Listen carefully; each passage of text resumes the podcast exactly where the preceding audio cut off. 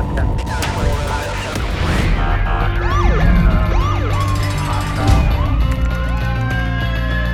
training to be a street cop? Hey guys, welcome to this episode of the Street Cop Training Podcast. I'm here with Jeremy Davidson, who's going to share his story of survival.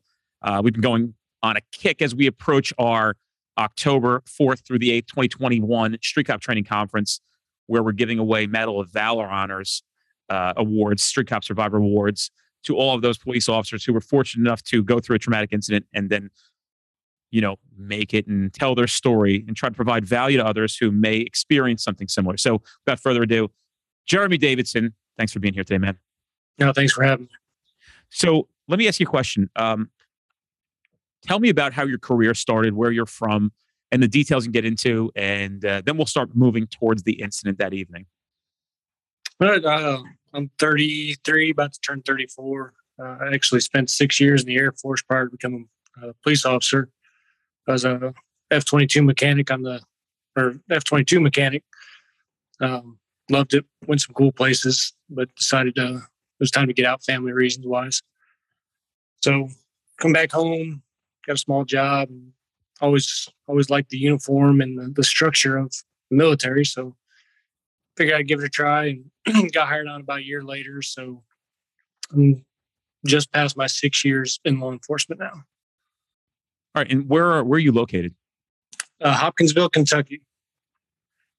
All right. It- so, better, better geographical. It's about an hour from Nashville or north northeast of Nashville. Well, that's northwest. cool. So you get to slide down, go to Smashville once in a while. Every, every now and then. So That's good. Yeah, I mean, if I lived an hour away, that's probably where I'd be going. Especially if I had Kentucky as an option. I can't imagine there's much to do in Kentucky. well, other than Louisville and Lexington, no, there's not, not a whole lot. So Yeah, well, you know, it is what it is. Um, so let's go over the incident into whatever detail you can provide. And, you know, I ask this question to everybody when I do these interviews like this. The day of the incident that occurred, was there any strange feeling you had, any kind of weird energy in the universe that you recall, recall prior to this occurring? No, uh, it was our typical night shift, and I mean it was wintertime in February, so it was kind of cold. Um, and other than that, it, I mean, it felt like any other night. We were trying to get out and have some fun and try to get into what we could and try to catch catch the bad guys that we could. And what are some of the like? Tell me. So how'd this go? Why don't you start telling the story of how this incident unfolded? So how it all began, we were uh, we were tasked to watch a a dope house, and um, I've always been the one to, hey, I'll hide in the bushes, I'll call it out, call what I see. so I was actually hiding out by- this house, just keeping an eye out, and uh, another officer come across the radio and asked if we had anybody close to Walmart, and we were all over on the other side of town. Um, and the dispatch called out that there was a carjacking in progress. So everybody who was in their cars started heading that way towards Walmart, which is about it's about ten minutes across town. So I run back to my my patrol car and start heading that direction as well.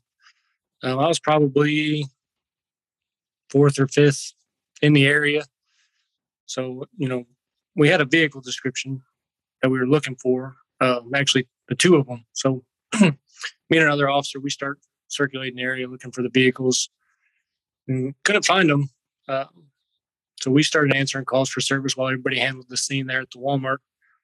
And uh, about an hour had passed, and we were just me and the other officer driving around and happened to drive past this area where a few nights prior we had gotten out with the vehicle. There's some drug activity going on back there, and happened to drive past the same area and noticed that there was headlights back there.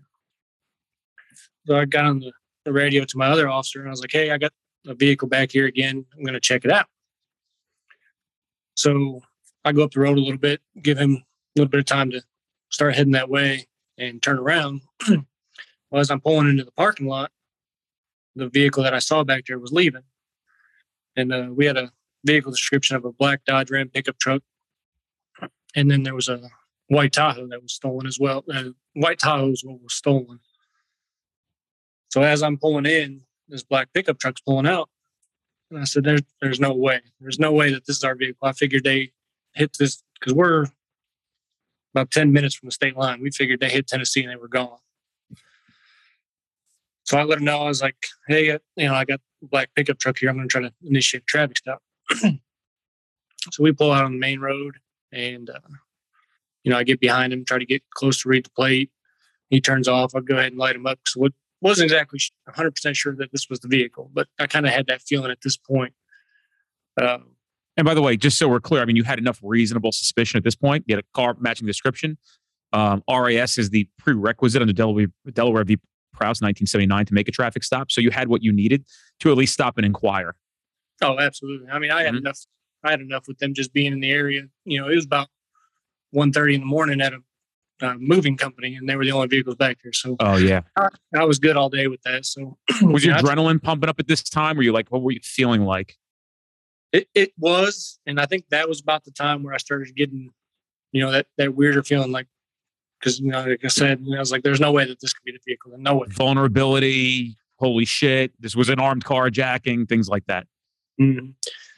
So I turn on my lights, try to make a traffic stop, and the vehicle starts taking off.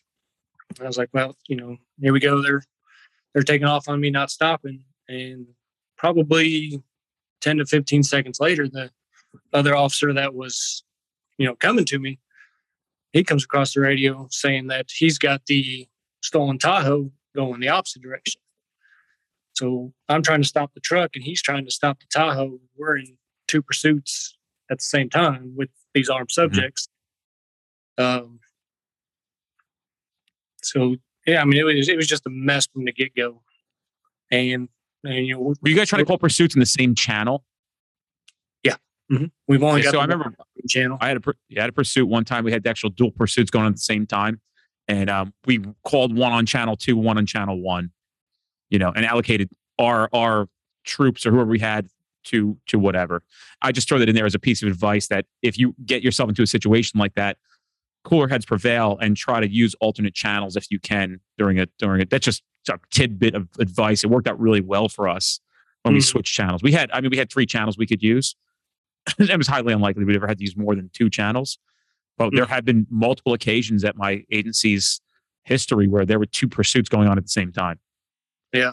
So and with us being a smaller agency, um, I think we're slotted to have 75 sworn.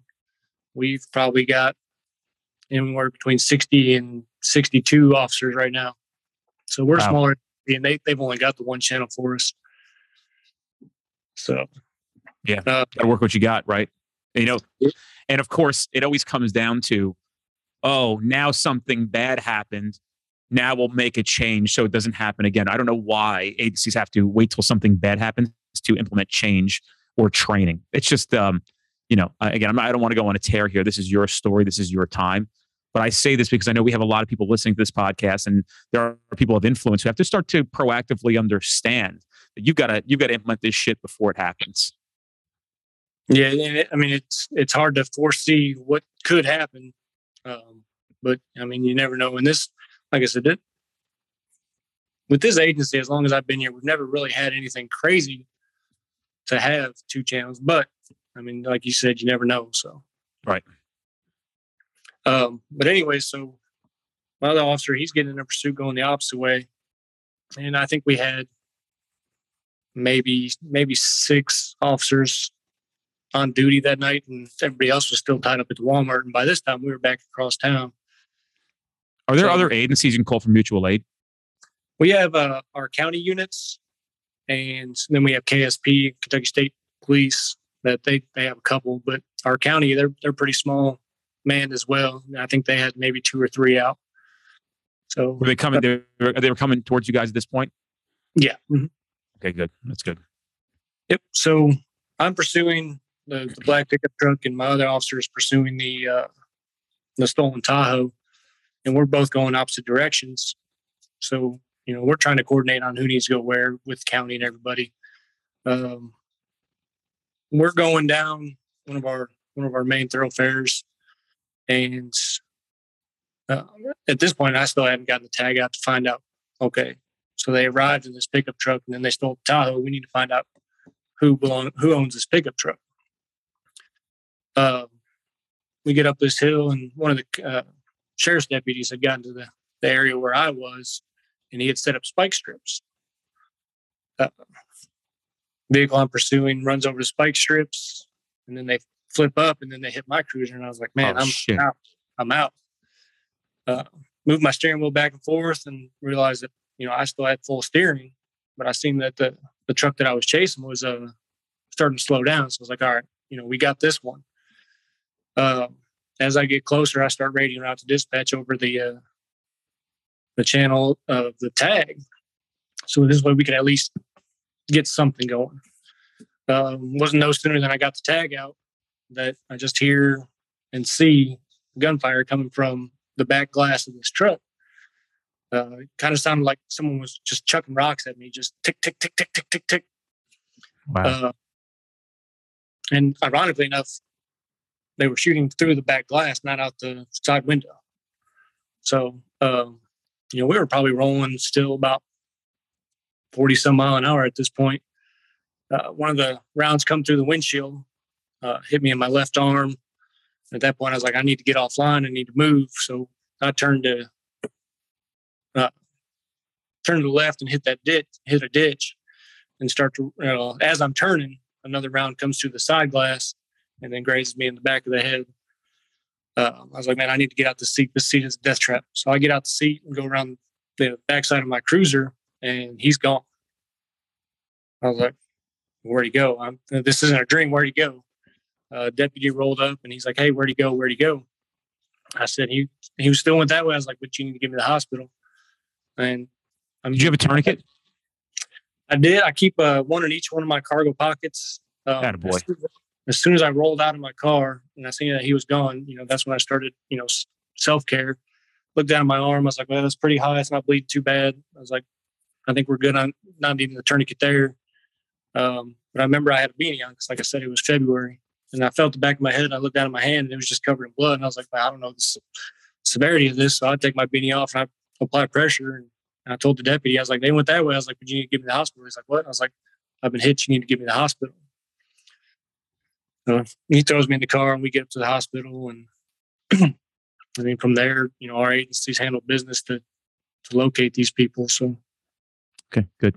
Um, what was going through your head? Did you think you were actually hit in the back of the head? Yeah, uh, the way I explain it to people is, you know, growing up, when I was growing up in like elementary school, middle school, we had those hard dodgeballs. Yeah. You know, everybody tried to beat me in the head with those dodgeballs. And that's almost what it felt like was like someone had threw one of those hard dodgeballs at the side of my head. Man, what kind of round? Uh, five five six. Jesus Christ. I mean, how close you were to that thing actually entering. I mean. Wow. You know, just like the like the odds of that catching a grazing wound. You know, did it actually hit your skull at all? I think it, it kind of bounced off. I had a pretty good uh, uh, skin tear, and I think that's where all the blood was coming from. But you know, they did the, the scans and everything, and then took me out to Nashville to just monitor and make sure everything was good. But you know, the brain swelling, things like that. You took a hard impact to the brain. You know, they're going to keep an eye on that. I've actually seen pressure rods we put in people's heads. It's pretty wild stuff. yeah, Um, so uh, he gets into the hospital. I guess you went to a local hospital. Did they not have the ability? You know, the wound on your arm. Did they seem like they had the ability to care for that? Did they want to get you to a trauma center? uh, the wound on my arm was actually uh, it was kind of. I mean, I'll show you. It was a little bit through and through. I don't know if you can see it. Did it go right to the other side?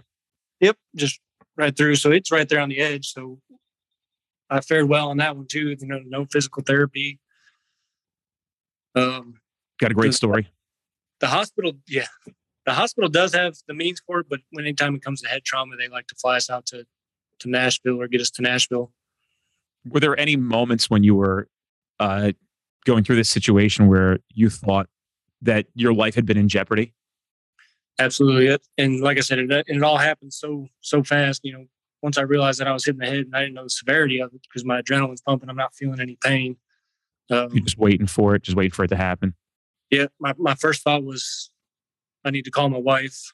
And then my second immediate afterthought was no, not today. I'm getting through this. So That's great, dude. that, that warrior mindset, I mean that that's I preach it to everybody that I train to it. You you can get through more than you think you can. You keep that mindset. Man. Um, how was your wife notified that you were that you were shot? So, funny story. Uh, my father-in-law is actually a deputy in the county county as well. He uh, he was coming in for an overtime detail and heard it over the radio. Um, obviously, we're we're pretty close, and he heard what was going on over the radio. Heard that I was hit, so he went up to the hospital, made sure I was good, and then he uh, come to the house and picked my wife up. Did you guys have a plan in place of what to do in a traumatic incident where somebody had been shot or been injured severely? Was that part of the SOPs and they had something where they would go through a process to notify family? Yeah, I believe so. Um, it was a year prior to my incident, actually less than a year prior to my incident. We actually had an officer shot and killed. Um, so I think they really stepped up their SOPs during that. But like I said, it was all happening so fast and rolling so fast that I mean we hardly had time to, to think because I was going to the hospital and then our other officer was still pursuing the stolen vehicle. So Mhm. I mean it was just it was a mess. And All folks that were involved in this perpetrators, violators, criminals, these horrible, horrific human beings. In my opinion, that's not your opinion. That's my opinion. I don't don't voice your opinion because I know you guys are still going to trial on this, and I, they have to because I'm sure they don't have a fucking prayer of anything else. So they're gonna do the best they can because they're gonna get life anyway, especially in Kentucky, I'd imagine. Um, so everybody's been apprehended. Yep. Great. Uh, at the hospital, were you conscious the whole time, or did it, did any of that change at all? Yep, conscious the whole time. I actually uh, I got out to walk through the doors, and we call roommate roommate in our hospital is the trauma room. And I'm walking through the doors, my sergeant standing there, and I was like, "Sarge, I'm good." And he's like, "Get in there." I was like, "I'm good," but yeah, never lost consciousness. Was fine the whole time. Uh, one thing that you know I'll never forget when my wife walked in the room. You know, she was she was crying, and you know they're still trying to clean me up. And she looks at me and I said, "Babe, I'm okay." And she's like, "No, you're not." I'm like, "Yes, yes, I am." So Yes. It's, it's, how, and how she? Do you have kids? two of them. Yep, a 14 year old and a seven year old about to be eight. So tell me how your wife has been dealing with this incident and, and your the impact on your family as well, and what you have. Have you guys been doing anything to try to circumvent some of that stuff? Uh, you know, we we talk about things anytime you know feelings pop up because you know she's got some pretty strong feelings about it. Not, sometimes I think she's got stronger feelings than I do, but she always tells me Well, that. sure, dude. She I'm loves you. emotional, So Yeah, dude, she she loves you, and you're and you know what? Like we're all built differently. I'm not an emotional person when it comes to incidents. I'm a fixer. I'm a somebody who resolves issues quickly. That's who I am. Um, You know, I've got a lot of different traits, and they're unique, and I can understand and try to reverse engineer the brain of somebody who is not as fortunate as I am. So, as you're cool, calm, and collected because you've been through a lot of stuff in your life, this may be very traumatic. Obviously, very traumatic for her. So, Mhm. you know, one thing you got to do, and I, I, am I? I preach to the choir. You've been through this already, but for anybody in here, is that even though it's not bothering you, you've got to take into account how much it might be bothering the ones that love you. And uh, I'm sure that your wife is probably worried 10 more times because she came that close to losing the man that she loves. How about your kids? I think it hit them hit them hard. It, my older one, I think it hit harder. Um, she's my stepdaughter, but I've had her since she was a year and a half, so she's she's mine. She's your daughter. Yeah, she's your daughter.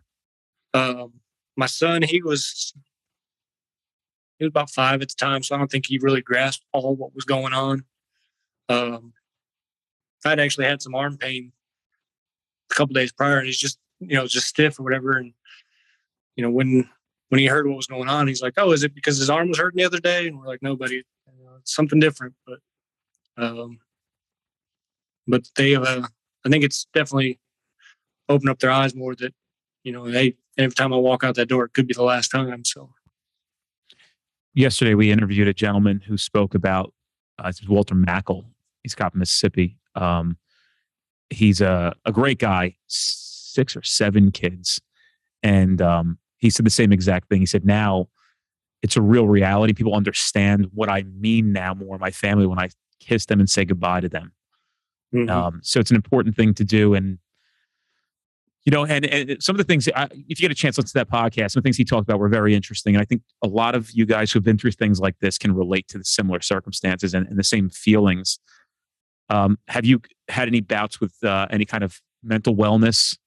And I ask that you don't have to you don't have to respond to that if you don't like to, if you're uncomfortable to. But the reason I ask that is because I'm trying to prepare people to, because inevitably somebody's going to go through this again, and if they can hear it from your mouth of what you experienced and it, it provides value to them and we can save a life. We've had people talk about very, very extreme depression going through a situation like this. And people have to understand it's the brain. It's really nothing you can do to control that, but to recognize that, okay, I'm in this situation. It happened.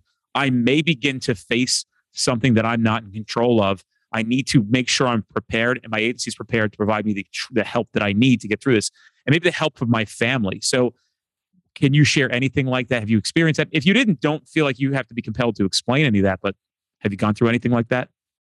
Uh, after it first happened, I went to therapy for for about a month. Um, it was some it was a electrotherapy or something. It was, it was different. EMDR of, is that you go to EMDR? Yeah, EMDR. Yeah. Yep. yep. Uh, went through that, and um, but really, I haven't had many issues with it. You know, the dreams here and there, you would think that you would replay it. Well, me personally, I haven't replayed that scenario in my dreams, but I've had other scenarios, which I think most cops have of, yeah. you know, you get into an altercation and you go to pull the trigger and nothing happens. Um, I, I think I get the one where I'm like fighting somebody and I'm hitting them, but they're not, I can't fight, like I can't hit them hard enough. Yeah. You know what I mean? I, that that happens for me. The shooting ones really never occurred, and I get a lot of PTSD from working in in jail. I mean, and, and but I mean, when I say PTSD, I mean I have. If I get nightmares, they're generally jail nightmares because mm-hmm. that is that is one of the toughest environments to work in, and it's uh, it's ridiculous to be honest with you. And not that I couldn't do it or I wasn't good at it. It's just that it's it's a horrible environment to be in, and it, and it takes a toll on your fucking brain. You know. Yeah. Um, and how about your kids? Have you have you sought therapy for them? Have you speak to people, make sure they're getting stuff, they're getting the right help they need. Um, we've we've brought it up to them. Um, they're they're not really feeling it too much. Uh, but as far as what they've shown me, they haven't really shown too much concern about it. Um, I think it's, I think me being the cool, calm, collective one, you know, hey, I'm here. I was blessed. Um, we'll move on with life because I'm I've got a purpose, so I'm I'm still here. So I think with me, just kind of lessening it, I, I guess I would say. You um, strike me as somebody who's more like me when it comes to emotions. You seem very cool, calm, and collected. Yeah, they, that's what my wife says all the time. Like I can listen real well, but I don't know about advice or what I can do to help you. But I'll listen. So um, yeah, she calls me emotionless all the time. Um, I don't. So like for example, I don't, I'm not a crier, right? And there, there's a lot of things in my life that maybe, maybe it's my genetics, maybe it's my life experiences, but it doesn't mean I don't feel emotion. And I think I spoke, spoke about this yesterday. However, I will find myself much more emotional after having children. Hmm. Um, mm. uh, you know, and I try to stay away from a lot of the things in the world. You know, sometimes uh, my wife will say to me things like, "Oh, did you hear the story about this?" And I go, "Listen, please, I, I don't need to hear stories about this horrific thing that occurred. There's plenty of horrific things, and I'm trying to live my life uh, in la la land at times to avoid a lot of that stuff. I, it occurred. I, I wish I could change it all.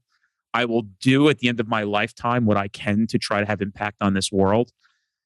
Sometimes you set out to have impact and don't realize the the stretch or the the impact that you're actually having, uh, how far it's going to go, and the reach you're going to have but that's where I see my life and that's where I find myself most suited. Um, you know, even taking time out today, and I've said this to a lot of people who've done this interview, there's value in it, dude. You know what I mean? People need to hear this stuff. It's not just for entertainment purposes, although there is entertainment value to it, but we don't get an opportunity, or a lot of times most cops don't get the opportunity to pick somebody's brain who's been through our worst fear. You know, um, you you obviously went through it and I think your predisposition of your brain being a cool, calm, and collected guy, I'm guessing you're probably not riddled with anxiety a lot or depression.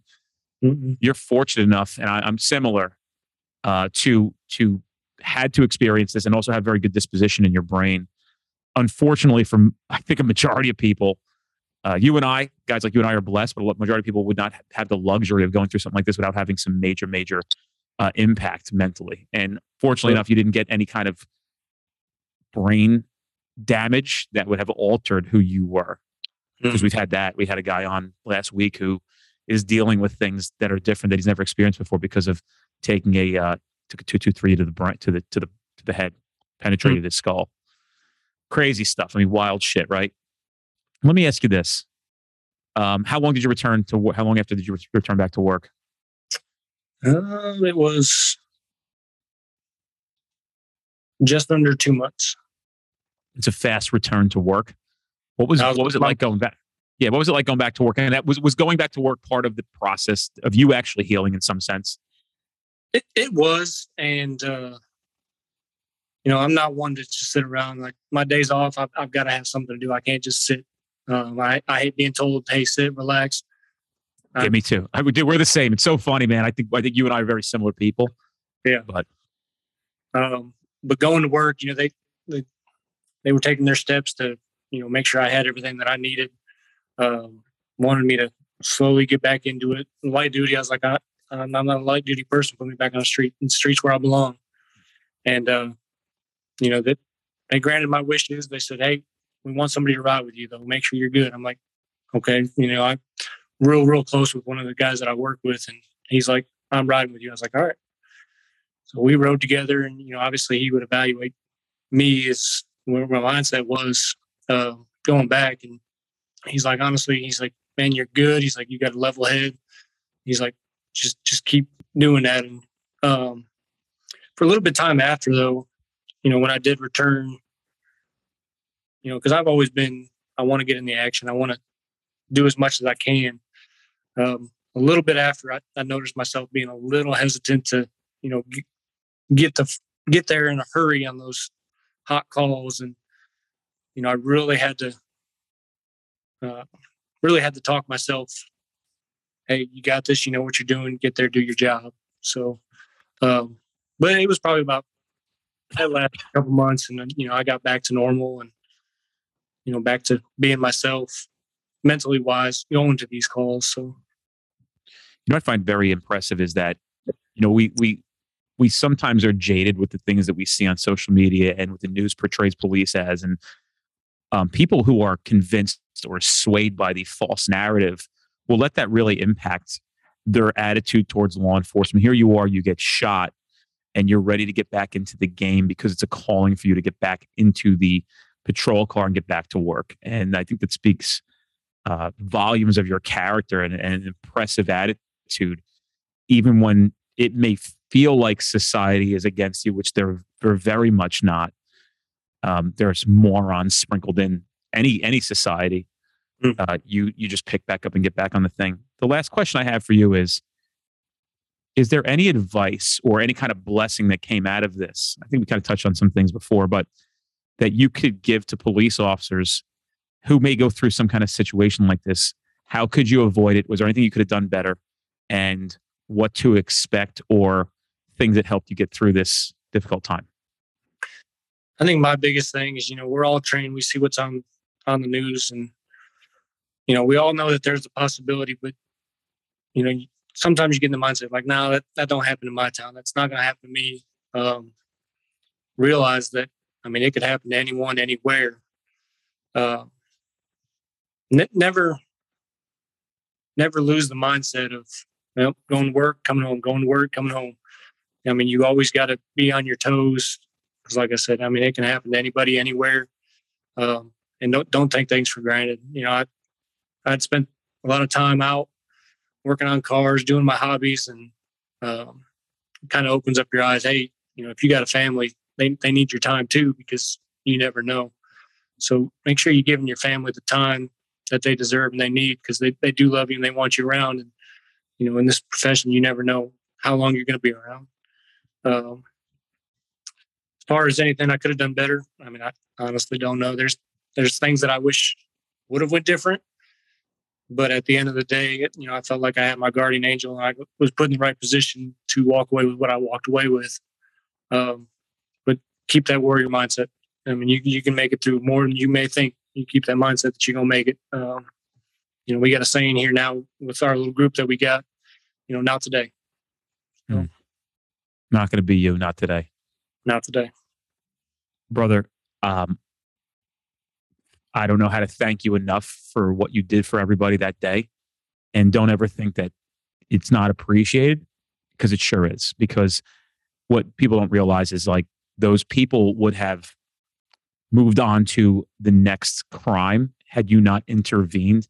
And there could have been way more victims. So your sacrifice, um, don't ever let it downplay in your mind because you didn't get injured enough or dude you did something that was uh you know it was your calling it was your purpose and we all genuinely appreciate it and i appreciate you taking the time to come onto this and or you come to the conference? Absolutely. all right man we'll hang out there a little bit we'll shoot the shit. I'm excited to have you there dude. Thank you for accepting our award for you uh you know and uh be honored to have you there and we're excited to get you up on the stage and present it to you. So um we have a big turnout it'll be awesome. Check out streetcop.com and our Facebook group for more stuff on this. And we also have an Instagram as well. Jeremy, it's a pleasure meeting you, brother. Thank you so much. You as well. Thanks for having me. All right, be safe, dude. I'll talk to you. Yes, sir. You too.